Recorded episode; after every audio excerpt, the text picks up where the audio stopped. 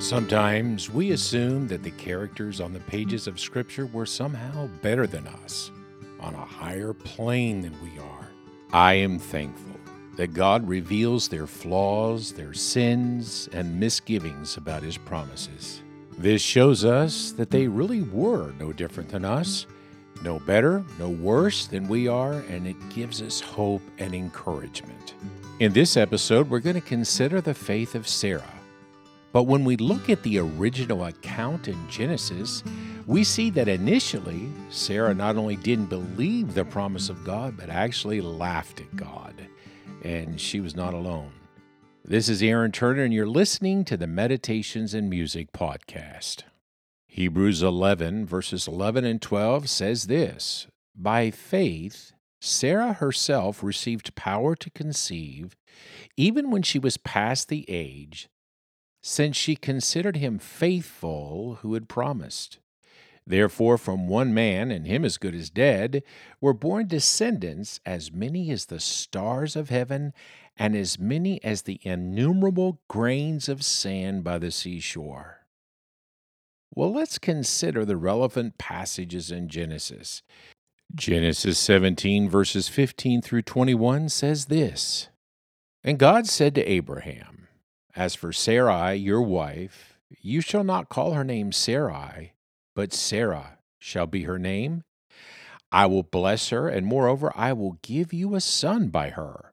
I will bless her, and she shall become nations. Kings of people shall come from her. Then Abraham fell on his face and laughed, and said to himself, Shall a child be born to a man who's a hundred years old? Shall Sarah, who is ninety years old, bear a child? And Abraham said to God, Oh, that Ishmael might live before you. God said, No, but Sarah your wife shall bear you a son, and you shall call his name Isaac. I will establish my covenant with him as an everlasting covenant for his offspring after him. As for Ishmael, I have heard you. And behold, I have blessed him, and will make him fruitful, and multiply him greatly. He shall father twelve princes, and I will make him into a great nation. But I will establish my covenant with Isaac, whom Sarah shall bear to you at this time next year. Then let's look at Sarah's laughter in Genesis 18, verses 11 through 14. Now Abraham and Sarah were old advanced in years, and the way of women had ceased to be with Sarah. So Sarah laughed to herself, saying, After I'm worn out and my Lord is old, shall I have pleasure? The Lord said to Abraham, Why did Sarah laugh and say, Shall I indeed bear a child now that I'm old? Is anything too hard for the Lord?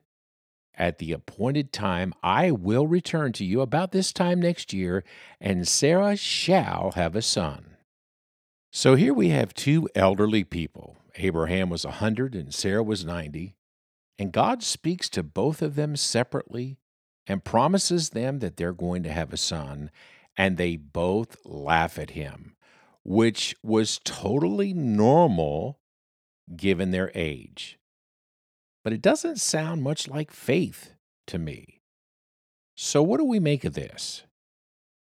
Well, one thing that is clear God does not judge the entirety of our lives based upon any one single scene from our lives. Abraham and Sarah both laughed at the promise of God. Clearly, they didn't believe what he said, at least in that moment. But here in Hebrews 11, they're both listed in the great hall of fame of faith. There are other instances in Abraham's life where his faith was very weak and yet he is known as the father of them that believe in Romans 4:11. This should be an encouragement to us.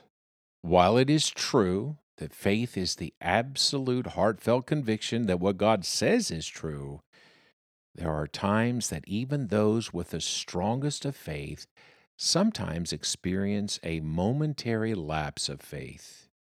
These lapses of faith do not mean that they no longer have faith, but that in those moments, it's not their faith that is dictating their thoughts and behavior.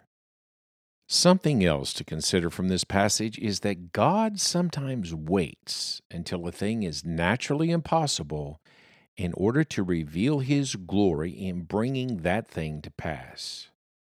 Sarah had been barren all of her life. God could have come to her in her 30s and made this promise, but he didn't. He waited till she was 90, way past the normal years of childbearing. There's no doubt that the birth of Isaac was a supernatural intervention, and God gets all the glory for it. And finally, for this episode, we see that faith produces fruitfulness.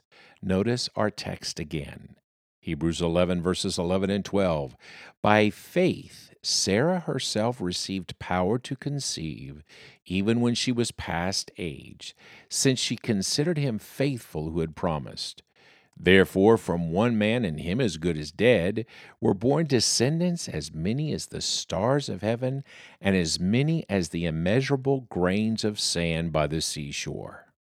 Even though Sarah initially laughed in unbelief at what God said, there obviously came a time when she once again experienced the heartfelt conviction that what God said was true.